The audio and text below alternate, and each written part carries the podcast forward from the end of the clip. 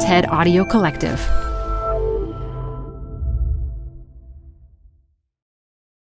Hi, I'm Debbie Millman. Canva is great for designing visual content for work, no matter what industry or department you work in. Now, your next presentation with Canva Presentations. Start with a professionally designed template and use it as a springboard for your design. It's a serious time saver. Time to present but can't be there in person? Enter Canva Talking Presentations. Record yourself presenting and add your talking head to your slides so your audience can watch your perfected presentation anywhere, anytime. Start designing today at canva.com. Designed for work. This episode is brought to you by Progressive. Most of you aren't just listening right now. You're driving, cleaning, and even exercising. But what if you could be saving money by switching to Progressive? Drivers who save by switching save nearly $750 on average, and auto customers qualify for an average of seven discounts. Multitask right now. Quote today at progressive.com. Progressive Casualty Insurance Company and Affiliates. National average 12 month savings of $744 by new customers surveyed who saved with Progressive between June 2022 and May 2023. Potential savings will vary. Discounts not available in all states and situations.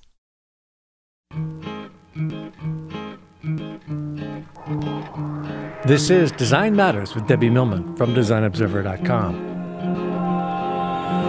For 13 years now, Debbie Millman has been talking with designers and other creative types about what they do, how they got to be who they are, and what they're thinking about. On this podcast, Debbie Millman talks with writer Kenny Fries about living with and writing about disability. We will all be disabled. Whether it's from a virus or a slip in the bathtub or old age, we will become disabled in some way. Here's Debbie Millman. What makes a life worth living? Do looks, ability, and talent make your life more valuable than someone else's? Kenny Fries has made it his life's work to understand just that, and he should know better than anyone. As a disabled Jewish gay man, he has spent years thinking about things as an outsider. He's transformed his personal journeys into deeply insightful books, shedding light on the devastating effects of discrimination against the imperfect. Today I'm going to talk to Kenny Fries about his desire to understand the undesirable and the connections between his personal and our political situation. Kenny Fries, welcome to Design Matters. Thank you, Debbie. Kenny, I understand that your favorite book when you were a child was Are You My Mother? And is it true that you still sometimes dream about the book but wake up wondering if the book actually exists? Yes, I do. Why, why is that? Because I couldn't find it. I think I once did a search for it and I couldn't find it. So I said, ah. Oh, am I imagining this? I also imagine TV shows that I don't know if they existed or not. And turns out sometimes they do and sometimes they don't. I sometimes dream that I'm speaking another language, and when I wake up, I think I'm actually verbal and, and fluent in that language. And then I realize that there is no such language as that language. But, you know, there you go. When you were born in 1960, nobody knew whether you would live or die. After four weeks in an incubator, your parents were able to take you home, but nobody knew whether you'd ever be able to walk. How did you survive? That's a good question. Um, I survived because my parents did a search for a doctor. Um, and at the time, what they did with children with, you know, with my particular disability, which didn't really have a name, was to just get rid of the legs. Um, and my amputate. Amputate. Yeah, my parents decided for some reason not to do that and they searched for a doctor who wouldn't do that. And they found Dr. Joseph Milgram at the Hospital for Joint Diseases, which was then up on Madison 125th Street. And he told my parents that when I grew up, he wanted me to get up in the middle of the night to get a glass of water and to have the feeling of my own legs. That's so that's how it happened. Yeah. In your first nonfiction book, Body Remember, you write that no one really knew why, at birth, you were missing the fibula, why there were sharp anterior curves of the tibia in both of your legs, and you had only three toes and posterior calf bands on each foot. There was no scientific name for your birth defect so to speak. In medical records, it was simply described that the child at birth had congenital deformities of the lower extremities. Do you know more about what you were born with now? Not much. I mean, I know that I was born premature. Um, Four the- weeks? yeah, Was it more? around that, yeah, I think there was no known cause. You know, I mean, it was thought at the time it was when thalidomide was around, but my mother never took thalidomide, so that wasn't. Yeah, just didn't didn't happen. I don't know, it just I- happened. Yeah. I read that your father fainted when your maternal grandmother screamed, My daughter gave birth to a freak. Why did your family members tell you this? I think it was my a cousin who told me this. I don't know why. I never liked that grandmother. Uh, Yeah, I um, would think. Yeah, but I just never liked her, and like you know, that was yet another reason not to like her. But yeah, that's uh, Your father really fainted? supposedly. Yeah, you know, you grow up with these myths, Right. just like they said I w- learned to walk in two casts. I mean, come on. So I don't think that happened. so you know, we we create these stories about ourselves, uh, or people create them for you, and then they, they become real. When you were a little boy, I read that you waited for your big toe on each foot to give birth to two more toes. So then you would have, like everybody else, the normal five. And you assumed that this was how everyone obtained five toes by a process of like a paramecium's mitosis. And I thought, well, that's when he became a creative person, right then. Your imagination. Wow, that's that's a nice gift you just gave me. I never thought of that before. That's a, that's really interesting. Yeah. When, once your parents got over the shock of your birth, you became the first disabled student admitted to a regular Brooklyn, New York elementary school. I also was in that elementary school system in New York City. Um, you were among the first generation of children to be mainstreamed in public school, but that also meant that you didn't come into contact with disabled people until later. Um, can you share the story of the boy you passed every day on your walks back and forth to school? Yeah, that was the the beginning of of the book Body Remember. Um, yeah, I used to come down the street and there'd be a little kid there, and he would always ask me every day, "What happened to your legs?" And I would give him the same answer. I was born that way. And you know, as I say in the beginning of the book, I I don't know why I kept going down the same street. It was very easy to go down another street. We just didn't think there was options. And I think that's a good metaphor for something. Um, probably we just do these things and then we have to figure out um, why we did them later. And uh, and then in my new book, in, in the province of the gods, I mean, I come to Japan and I have one of my first revelations is that I'm stared at and looked at there because I'm a gaijin, a foreigner, which I am, um, not because I'm disabled. And then I have a scene where I'm over the, the, the river near where I live and thinking about how all the things I learned about disability were not mine. They were the society's, they were other people's, and I had internalized them and they just seemed like my own. And that was like the first set of big revelations that's in, in, in the province of the gods. How would you define the word disability or being disabled? Oh wow, that's a that's a humdinger. Sorry. I usually wait a little bit further into the show before I un- unravel those. Yeah. Um, in my case, it's physical. So I would say a, a physical disability is a physical difference, something that's seen as different and perceived as different. Not it's not something pejorative. It's just something that's that's different from what's what, what's usually expected.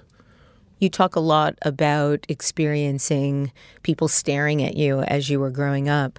And having had the privilege of listening to you speak, I've I've also heard you talk about this notion of of good staring versus bad staring. And it got me to think about the notion of staring just in general. So we might stare at something that we don't understand. We seem compelled to look at a traffic accident as we're passing by in a car, hence that traffic jam that happens. The rubbernecking, there's even a term for it, right? Right. Um, we stare at people that we perceive as as beautiful or celebrities. What is it in our human nature that compels us to be staring in this way, in this effort to see something? I would imagine it goes back to something scientific. Um, you know, my other book is is Darwin related, um, the history of my shoes and the evolution of Darwin's theory. So I would think that it has something to do with looking for a mate, perhaps, or looking out for predators. Um, what's dangerous? What's not dangerous? What's could give us the best children? I mean, you have two different extremes. I think that that's probably what it goes back to, you know, for when we were, you know, humans were in a different environment. And this is the carryover for it. I wonder what a, I don't know what a scientist would think about that. And I'm a layperson, so but that's what would be my guess where it comes from. But it has the word disabled itself feels like it it has real pejorative connotations. It's not an objective word. It's it's a word that is embedded with judgment. And how do we as a culture try to shift that perception? Um, yeah, we're stuck with that word, aren't we? And the history of the word, uh, which is why I think, in a lot of ways, um, you know, when groups try to reclaim words um, in the disability community, it used to be crip and cripple. I don't know. I think we're we're stuck in this dialectic of disability and what I call non-disability. Most people call able-bodied, but I don't use that term. Non-disabled. Yeah, I use non-disabled. And as long as we're in that dialectic, I think we're in trouble and we can't get out of it because it's not a fixed category. I mean, at any moment we will all be disabled. Whether it's from a virus or a slip in the bathtub or old age, we will become disabled in some way. So it's something that everybody has in common. You know, people always said when, when Body Remember came out, I was asked on a radio show, why would somebody who's not gay, disabled, or Jewish want to read your work? So I said to them, well, my book is about the relationship between the body and memory. We all have bodies and we all remember.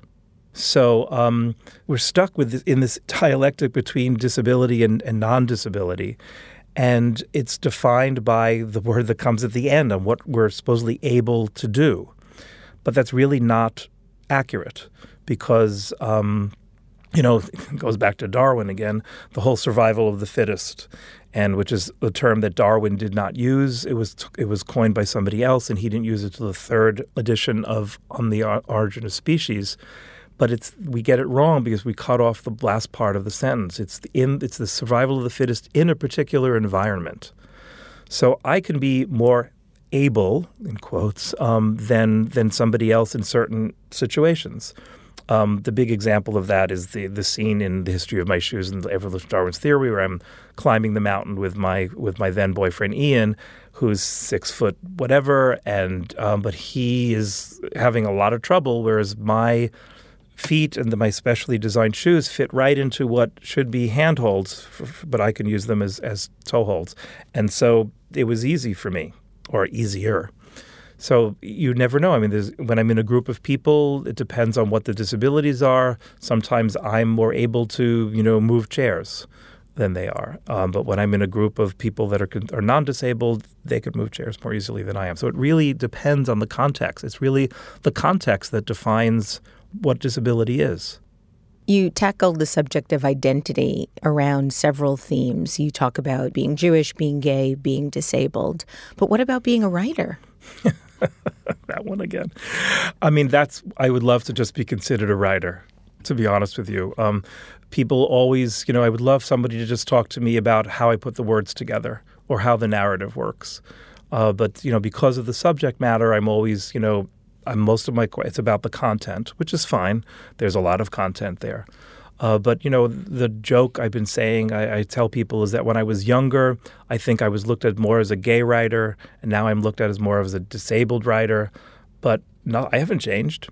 It's just you know whatever the, the circumstances the, yeah, around and the zeitgeist. Yeah, what they yeah, you know. You you have a degree in English and American Literature from Brandeis, and then you went and got an MFA from Columbia University School for the Arts in theater and playwriting. And I know you were quite interested in the theater as you were growing up. You performed, sang, played the piano, acted in your school plays and musicals did you at one point at that point in your life want to work in the theater yeah i probably still do um, and the most exciting thing is when i was commissioned to write an opera libretto for the houston grand opera a few years ago and that was just thrilling to me to be back in a rehearsal room and yeah, I mean, theater was a very big part of my life. It still is. I go to the theater all the time. Even in Berlin, where I live, I go to the theater. I would, I'd love to write another opera, uh, but I, I think I stopped writing plays because I couldn't I didn't want to externalize things all the time. And to write a play, you had to externalize everything. It's all about action. And I just didn't want to do that anymore. And I wanted to concentrate more on language and, and that sort of thing. Then, then it just didn't seem right to do it anymore. You officially, in quotes, started writing in 1988 after you began attending Millay Colony for the Arts. What motivated your going there and starting to write? I've always had trouble writing at home. Why? I, How come? I just I think the the deep focus that I need to get to the place that that works for me as a writer, it just doesn't happen with normal daily life. Um, so all of my first drafts have been written away from home. Uh, I was able with my within the province of the gods to write the 27 it went through 27 drafts debbie. Um, so uh, that i was able to do some of that work at home thankfully. And now i'm starting a new book and i'm a- attempting to write some of the first draft at home. We'll see if it goes. I just never been able to do that. Um, i'm not an everyday writer. I'm a very bad role model for my students.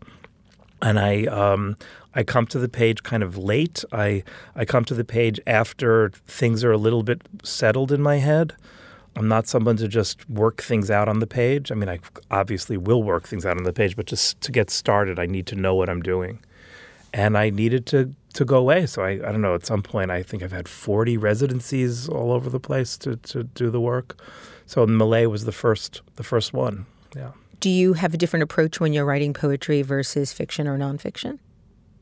I don't write much poetry anymore, so I don't know. Um, it's been a while. So uh, I think that no matter what I'm writing, the word is it comes down to the word in the sentence.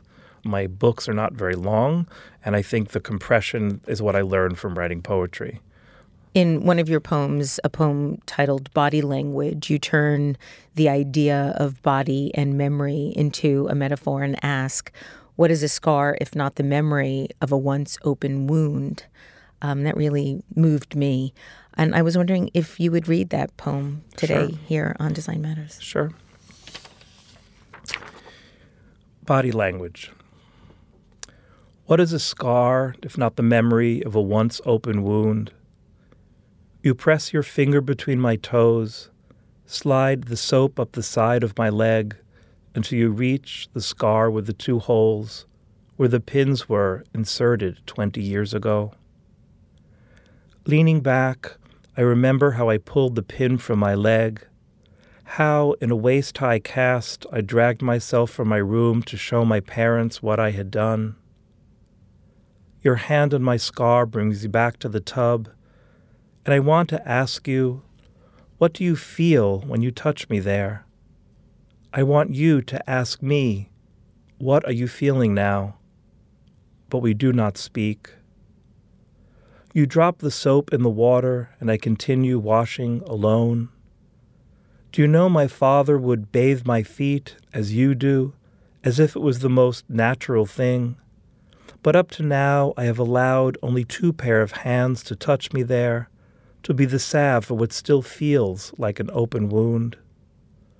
The skin is healed, but the scars grow deeper. When you touch them, what do they tell you about my life? Thank you. Absolutely beautiful. You have said that familiarity can impede recognition, and that over time, the body adjusts until what was once a severe disturbance becomes white noise. When one is accustomed to it, even a screeching car or ambulance siren will not attract attention. Is this how you came to get used to your own body? I think so. I think that um, when you become accustomed to something, well, you know, here we go off on a on a crazy tangent, but you know, people say they don't want to normalize Donald Trump. But when you get used to something, how do you not normalize something? How does it? How do you not become accustomed to it? And I think in that particular passage, I'm talking about probably the back pain that I was started to have when I was uh, in my 20s because my my leg length discrepancy, um, which is still there, and sometimes I don't realize how much discomfort my body is in until if I get a massage, I said, "Oh my God, really? That's what's been going on." It's kind of sad when I think about that because I think above all this, um, we're sitting here talking and we're just and you would never know it, but there's things going on with my body at this moment that I'm just not aware of. And if I maybe if I you know paid more attention to it at this moment, I would feel the the pain in the right side of my back or something like that.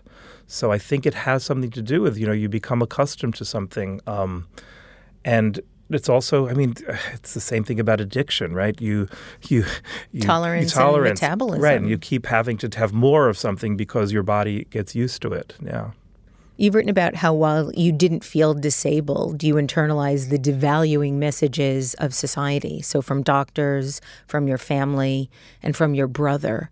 And your brother was particularly cruel to you. It was extremely hard for me, Kenny, to read that he was more than emotionally abusive to you. He was also sexually abusing you from a very, very young age. How on earth did you survive? I don't know. Uh, I did. Um, I think that somewhere along the line, I don't know where, it must have been somewhere from my parents, um, that I just had this belief in myself. I mean, I have my moments where I sure don't, but at the core, I know my worth. Same thing with my writing. If it gets ignored, it's not about me. It's about you know the the culture that doesn't get what I'm doing or can't find a place for what I do.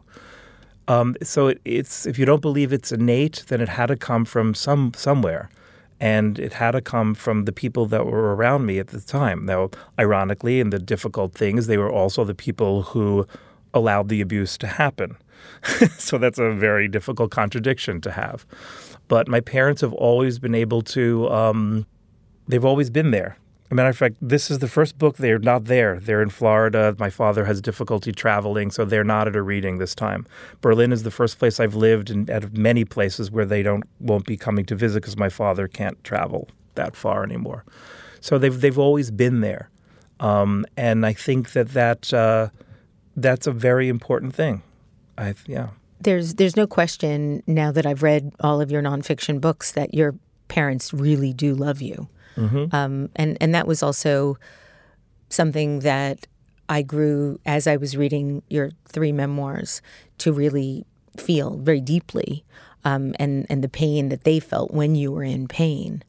And you ask this question in your writing. You say, Is it true that once you are forced against your will to experience something your body is supposed to enjoy, you remember those experiences over and over until they become part of every situation that involves being touched by someone you love. And I was wondering now, all these years later, would you answer that question differently than you might have then? When you were when you were saying that, I was saying um, I originally thought no, but I don't think that's true.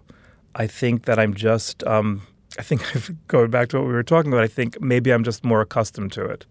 I still think that those early experiences are still there, still the root of a lot of my relationships, except that I think I'm more in control of that now. I could say, oh, that happened. That's why. We don't have to go down that way. If I'm aware of it, I'm, I mean, some, I think the people to ask are actually people I'm in relationship with. They would know more than than I do. Um, so, um, but yeah, I think that's it's really interesting to hear this. I really haven't thought about it in a very long time, and so I think that yeah, I think it's still there. I think it still informs what I do and how I react, and my relate, and it definitely informs my relationships. But I'm more aware of it, so I don't have to go down it as far as I used to. When you were a child, you needed to create a myth that would explain not only why you were born with a deformed lower body, but why you had to suffer through so much pain. And you felt like there had to be a reason, and it had to be large enough to drown out the physical pain. Um, so you began to believe that your deformed body and the pain it caused you were a sign from God that you were important. And then you went to Japan, where you were shocked to learn that Buddhism sees disability in terms of reincarnation, that someone must have done something wrong in their past life. That was shocking to me. And is, is that still the way it's perceived now, today? I think so. I mean, I'm not a I'm not a religion scholar, so I don't know. I mean, but my understanding of Buddhism is that that's the way they see disability. Um, but you know, many things in religions we don't really believe anymore. So I, I, think it's a tenet that's at the basis of the religion, though, and I don't think you can get rid of it that that easily. And it's not only you; it could be something your parents did or something somewhere. Yeah. Well, I, I remember reading several years ago about a baby that was born with, I think, four or six extra extremities. And her parents wanted to remedy that right at um, the time she was born. And apparently, I think it was in India, the people of India thought she was a god. Well, Ganesha, I mean, Yeah. yeah, yeah. And, and didn't want them to do anything to her Yeah. because they believed that she was a reincarnated god. It's so interesting, these myths we tell ourselves, whether somebody that is different is demonized or sainted. And What's interesting about that example is that um, you would think, oh, wow, like a god, so let's leave it. But then it goes a step further, and they have to be a god in order to have that, that difference. Can't we just have the difference and not have them be a god? Can it just be? I mean, it has to be something uh, preordained or divine or, you know, or the reverse uh, in order for it to be accepted. Uh, Why just not accept it?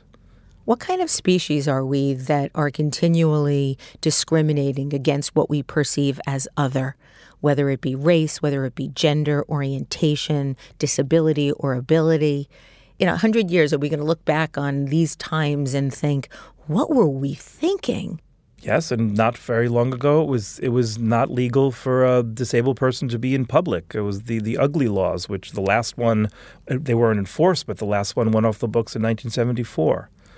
I don't know, Debbie. That's a good question. I mean, is it human nature to just do this? Um, again, it's the comparison to make yourself feel better or to feel secure. You have to find out how you relate to somebody in a hierarchical way. I, I don't know. It's a very strange thing, but it seems to be endemic in not only Western, all, all cultures. But we, we not only do this with how we appear, but then how we want to present ourselves. So we not only discriminate against what we perceive as others, but then we want to present ourselves as better than so that we can feel better about ourselves, Yes. or at least try to convince ourselves that Yeah. of that. Yeah, there's a whole thing I sometimes do with my students in some disability studies classes. Um, is we go down, make a list of what's perceived as normal, and you make the long list. You know, white, you know, middle class, has a job, has blah blah blah blah blah blah. And when we have the list, we look and, and say, anyone here fit the list? Nobody fits the list. So we're basically we're basically striving for something that doesn't even exist. And I mean, I guess that the way the society is set up, that as long as I maybe some of it has to do with capitalism today, you know, the the more you can have people strive to be something, the more products you can sell, the more improvement things you can, especially in the United States, the self improvement thing is just crazy, and I think that that's you know it keeps people quiet, it keeps people from complaining, it keeps people from protesting. Your first trip to Japan was supported by a Creative Arts Fellowship and the National Endowment for the Arts. And your second was as a Fulbright scholar. You went there to investigate how the country views disability, how mortality is portrayed there, and what role gods play in all of it.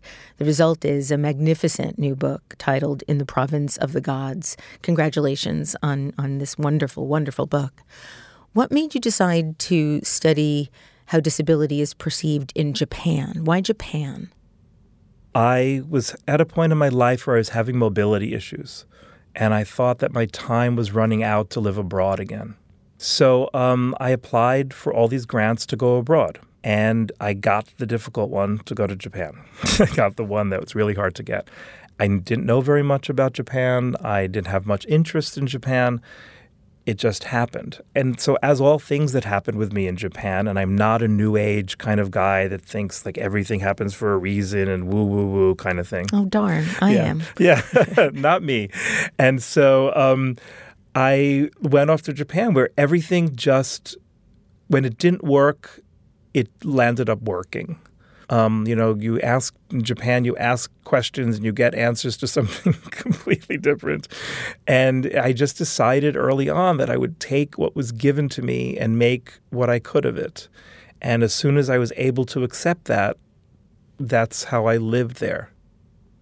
You start the book by stating Tokyo might be the only city in the world where you can make a right, another right, another right, and another right, and not end up in the same place as you began.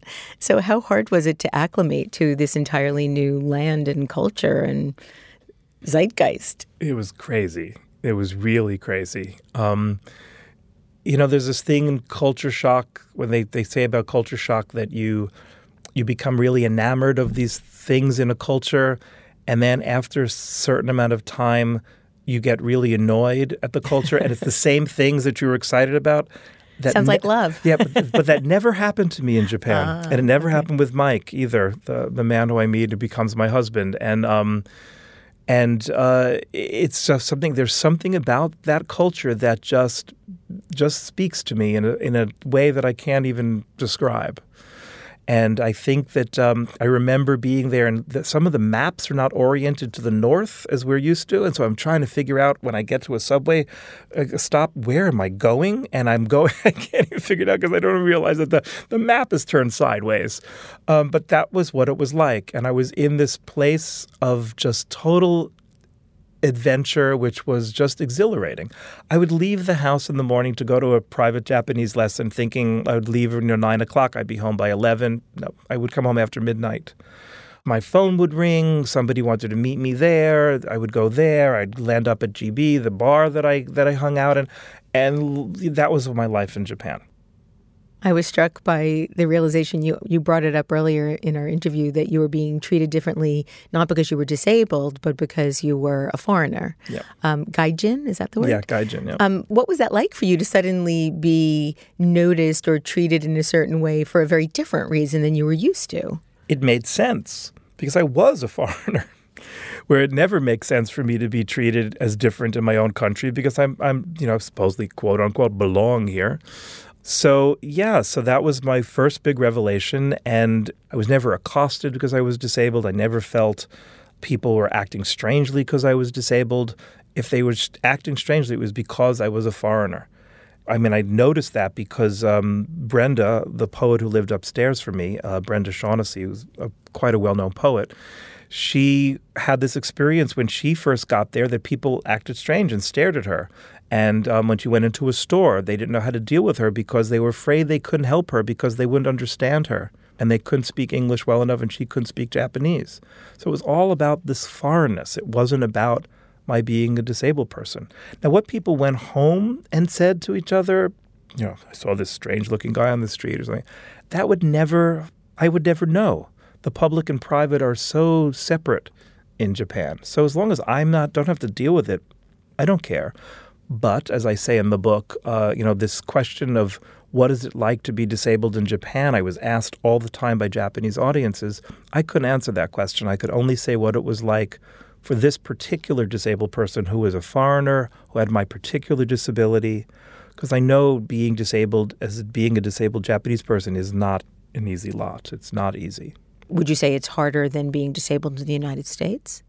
I would say that you don't have the protections of the law that we have here, though they're not as strong as they should be. There's an employment uh, quota in Japan where companies are supposed to hire a certain percentage of disabled people, and for government, it's a little higher percentage. I just had a conversation with Karen Nakamura in Berkeley. She's both Japanese and, a, and disabled and a disability studies professor. And she thinks, you know, the ADA, the American Disabilities Act, has not helped employment here at all, where maybe we need a system like you have in Japan where the quota happens. But a lot of the companies don't follow it. Um, they don't care. The penalties are minor. They only care when they're listed on a list that they've done it over a few years. And then the shame kicks in and they don't like it anymore. But a lot of the jobs that they're employing people are menial labor. There's nothing, you know, grandiose about this. So, I mean, it just it shows up differently in society. Um, I think we're more visible here and we have more political power here. I did meet something that didn't get into the book. I met a, a young woman who was part of a grassroots disability organization called Footloose. And she said something to me that was very stay has stayed with me. She said, "We are very far from the government here." Hmm. Yeah, maybe we're wrong, but we can protest and can change things here. You really don't get that feeling living in Japan. Your disability was described as a physical fact in in the book and I'm wondering if you can share what that means. I thought the irony was that this phrase was given to you by a non-native English speaker, but this physical fact seems to be quite important to the story. Yes, um, it was given to me by a man who goes by the name of Masa, who I become involved with, a, Japanese man in Tokyo, and um, he described my disability to somebody as basically my, I, you know, I told him about your physical fact. And I said, wow, what a gift that is.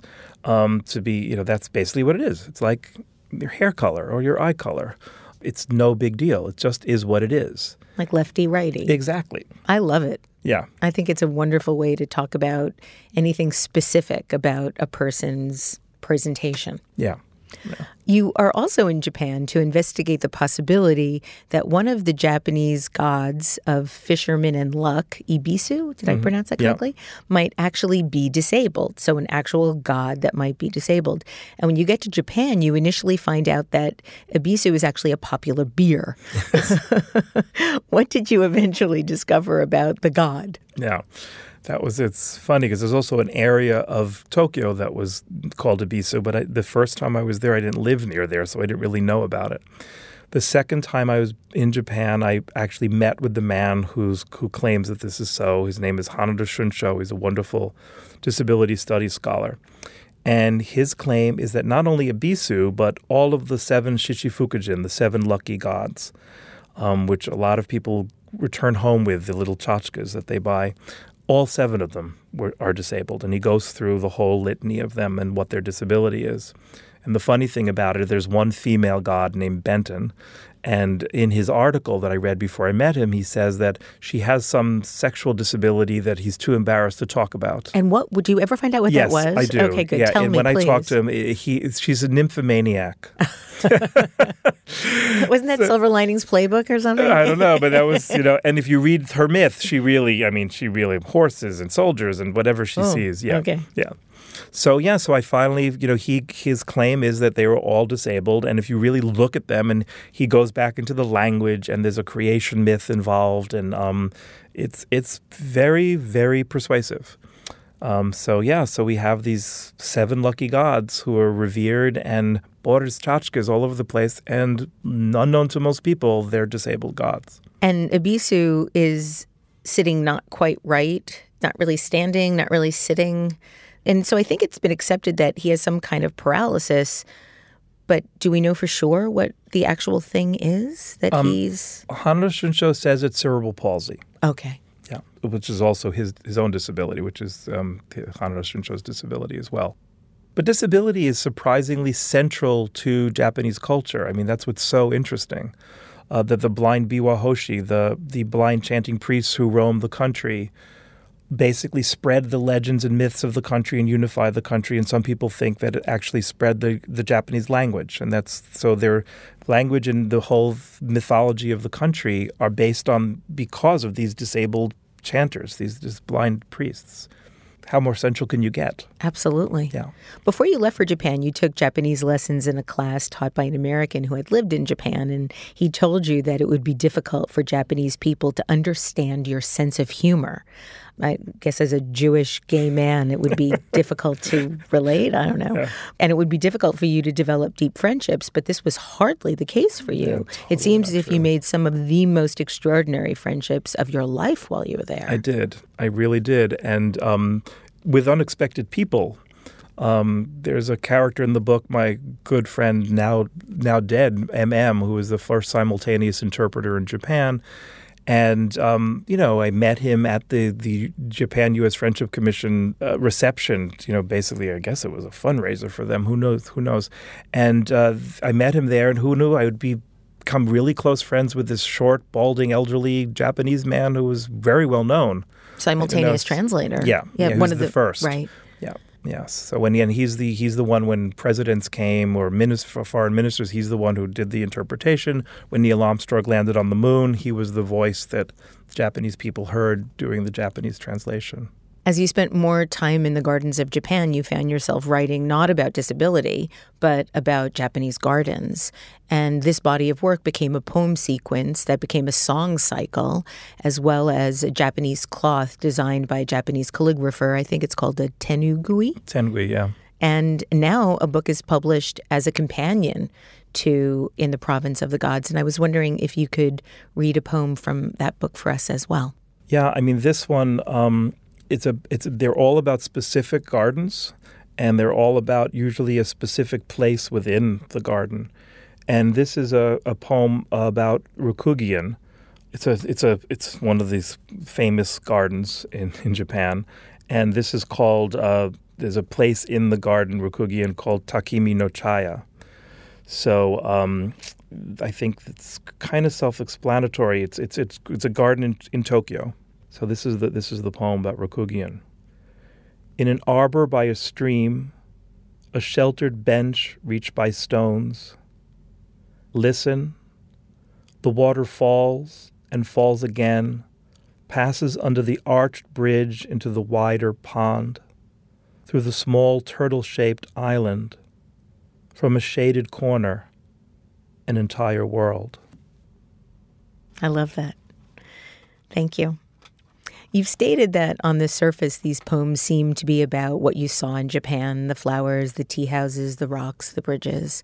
But at the end of your stay in Japan, you realized that what you were actually writing about was what was held in the gardens, so a microcosm of what it means to be alive in this ever changing mortal world, and go on to state that living life in a mortal world is perhaps the greatest lesson learned from the experience of living with a disability.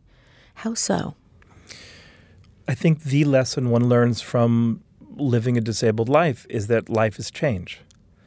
I mean, I alluded to it before. You know, things the body just changes, whether it's just through age or through climate or through disease or through growing old or an accident. The body changes. That's just the nature of the world is change. And it's something that Japanese culture understands much more than we do in the West there it is. I mean, there's where everything comes together Japan, my body, you know, disability, mortality, impermanence, all the themes of the book can be, it's because of, I mean, again, disability is central. I mean, this is something I've come to learn in, in my life is that this thing that's marginalized and um, ostracized and discriminated against and wanting people wanting to get rid of and people so afraid of is the actual central truth of our life is that we live a mortal life. We nothing's permanent, and disability is the thing that that is the key. Right before you return to Japan for your second visit, you find out that you are HIV. And you write about the experience of hearing the diagnosis from your doctor in this way.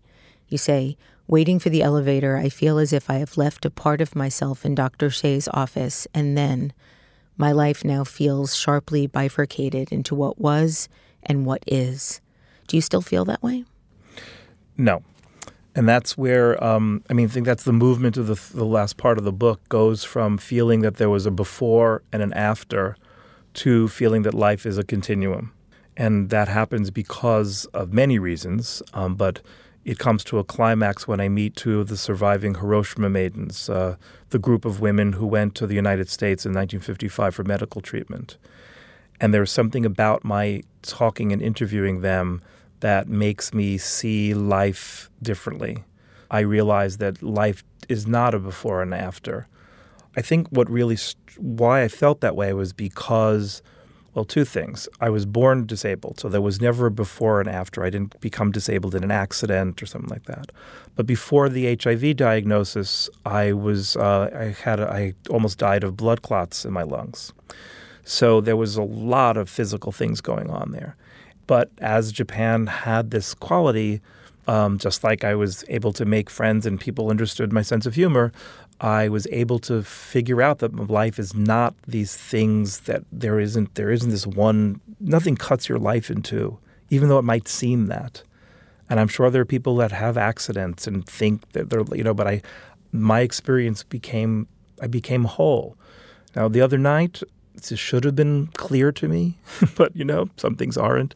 I was in conversation uh, at an event with Matthew Gallaway, a writer who just wrote a book called Hashtag Gods and he talked about how he saw the imagery in the book about HIV starting to be. I would see it everywhere in the world. I would see it, um, like you know, it'd be up in the big building in Roppongi, and I would look out and I would see all the um, traffic, and I would see that as virus, you know, as stuff going through. And uh, it just became more of a part of me and a part of the way I saw things. And then, of course, I met my husband. And as luck would have it, he was the first person I had to divulge being HIV positive that I was going to be intimate with. And his attitude was almost like you know you stepped in gum. I mean, it just didn't make a difference. Oh no, it was better than that. He said you'll need to you'll need more than low T cells to get rid of me, and it was perfect. I would Yeah. have proposed right then and there if Yeah. I were you. Yeah. Um, but you're you're wonderfully healthy now. You've been married to Mike for eleven years. Almost eleven years. 11 yeah. years. There's so much hope in, in this book about what is the highest in, in humans. Um, but you do go on to state that none of us know when or how we will die. As we live our lives, most of us do not think about this very much. Now I think about it all the time. And so I have two questions. First, do you still think about it all the time now that it's been 11 years since this all happened? And are you afraid of death? Um, do I feel that it's this, do I feel the same way? Um, hmm, that's a good question. You ask good questions. Um, I think I think about it all the time. I think I think about it every time I take my pills, which keep me alive, which is now twice a day. So yes. Um, the most frightening thing for me, people, my friends with HIV really laugh at me when I have to go for my results, you know, um, every six months, it's almost like I'm, I'm going to have a heart attack. Thankfully, in, in Germany, where I live, it only takes two days to get the results. In Canada, it was two, where I lived with Mike for a while. It took two weeks. And as that time would go, you'd feel my, and then sitting in the doctor's office waiting, I was like, it felt like I was going to have a stroke. It still happens. Now it's just compressed into, Into two two days. days. But those hours, I mean, I'm a mess. And my friends just think I'm crazy. So yeah, am I still am I afraid of death? Yes. Okay. Fair enough. Yes. so I have I have one last question for you.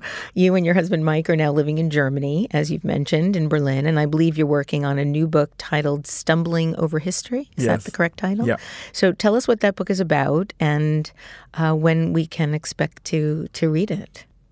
Well, as usual, I started out writing something different and it turned into something else. I, I went to Germany to look at the lives of disabled people who grew up in East Germany, the communist part of the country, thinking it would be a very interesting subject to look at um, German culture, but under two different political, so, you know, socio-political systems. But as soon as I got there, I was literally stumbled over the history of what happened to disabled people under the Nazis. Uh, And partic- you also wrote about this for the New York Times. I did. just recently. Yes, in September. Yeah, just a month, a little over a month ago.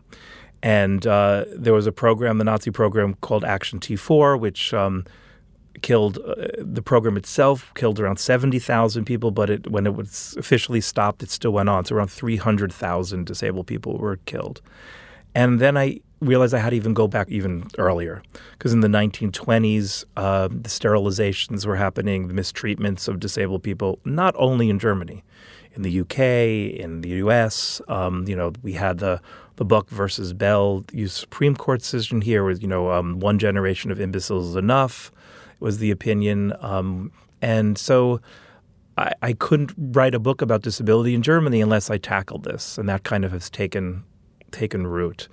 And so I, the last few years, I've spent time visiting the six T4 killing sites where the disabled people were killed, and I, I'm fashioning a narrative, a book about that. So that's the project. When you might see it, well, let's hope this one doesn't take me 27 drafts. um, my books ta- have been taking a long time, but this is the first time I actually started a new book before this the other one came out. So maybe we'll be lucky. And maybe you'll come back and we'll talk about that as well. I would love to. Kenny Fries, thank you for being on Design Matters today. Kenny Fries' new book is called In the Province of the Gods, and his companion book of poetry, In the Gardens of Japan.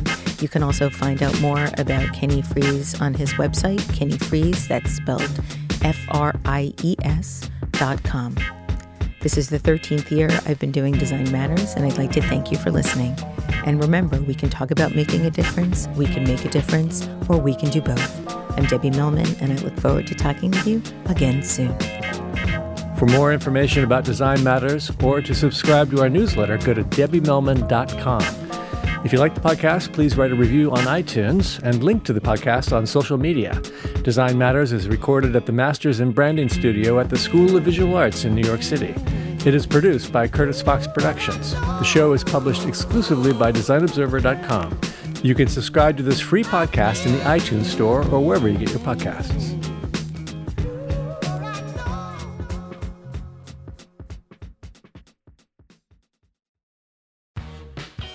You're growing a business and you can't afford to slow down. If anything, you could probably use a few more hours in the day. That's why the most successful growing businesses are working together in Slack. Slack is where work happens, with all your people, data, and information in one AI powered place. Start a call instantly in huddles and ditch cumbersome calendar invites. Or build an automation with Workflow Builder to take routine tasks off your plate, no coding required. Grow your business in Slack. Visit slack.com to get started.